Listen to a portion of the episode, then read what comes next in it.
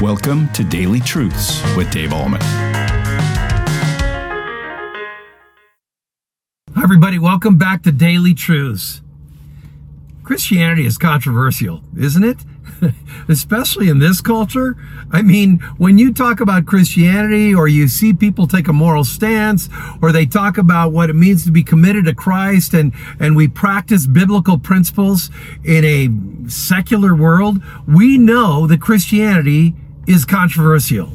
Jesus talked about that, believe it or not. He said this when it came to specific Jewish families and what would happen when people are converted to Christianity, what would happen in Jewish families. Listen to what he says. Do not think that I have come to bring peace to the earth. I have not come to bring, bring peace, but a sword. Now you think about that. What did the angels say on the night that Jesus was born? Uh, glory to God in the highest, peace on earth, goodwill toward men. So we're not talking about the peace that is ours through faith in Jesus, where Jesus is the reconciler and he makes peace with God the Father through his finished work at the cross. That's not what he's talking about here. What he's talking about is when people are converted to Christianity, it brings division in households. He goes on to say, verse 35, For I have come to set a man against his father, and a daughter against her mother, and a daughter in law against her mother in law. This is what was happening in the early church. People that were Jewish folks that were adhering to the Jewish traditions and Jewish faith. They heard about Jesus. They recognized that he was Messiah. They saw that indeed he was the one who fulfilled those prophecies. And what did they do? They converted to Christianity. And what kind of impact did that have on their families? Well, if the families didn't believe that Jesus was Messiah, guess what? There was division. There was hostility. There was ostracization, if you will. There were people who were saying, we're not going to associate with you anymore. You're not going to be in our family anymore because you believe in Jesus of Nazareth as Messiah. This happened over and over and over again in the early church. And it happens today too. There are many people that I know who converted to Christianity or maybe have been Christians all their life. And the other folks in their family, maybe husbands or wives or kids or grandkids, have not followed suit.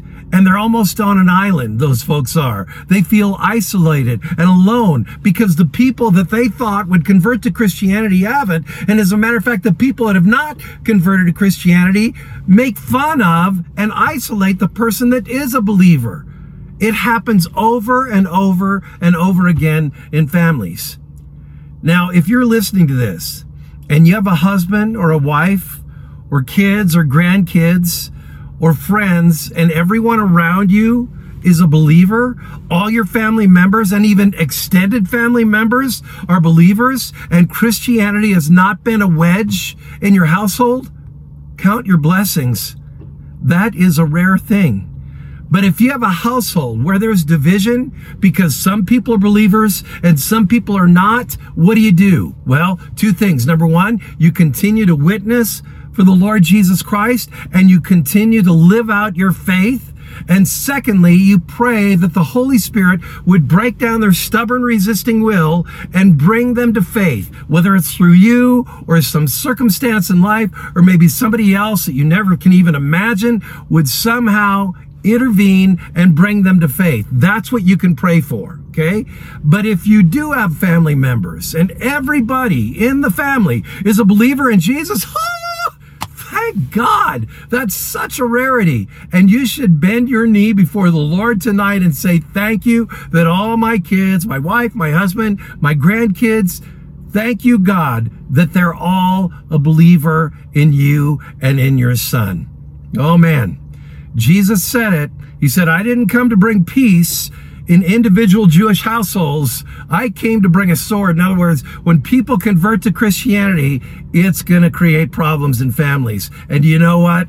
He was right. And the same thing is still happening today. I pray for anybody here that's listening to this podcast today whose family members are isolated and away from the faith I want to pray for them right now. Let's go ahead and do that.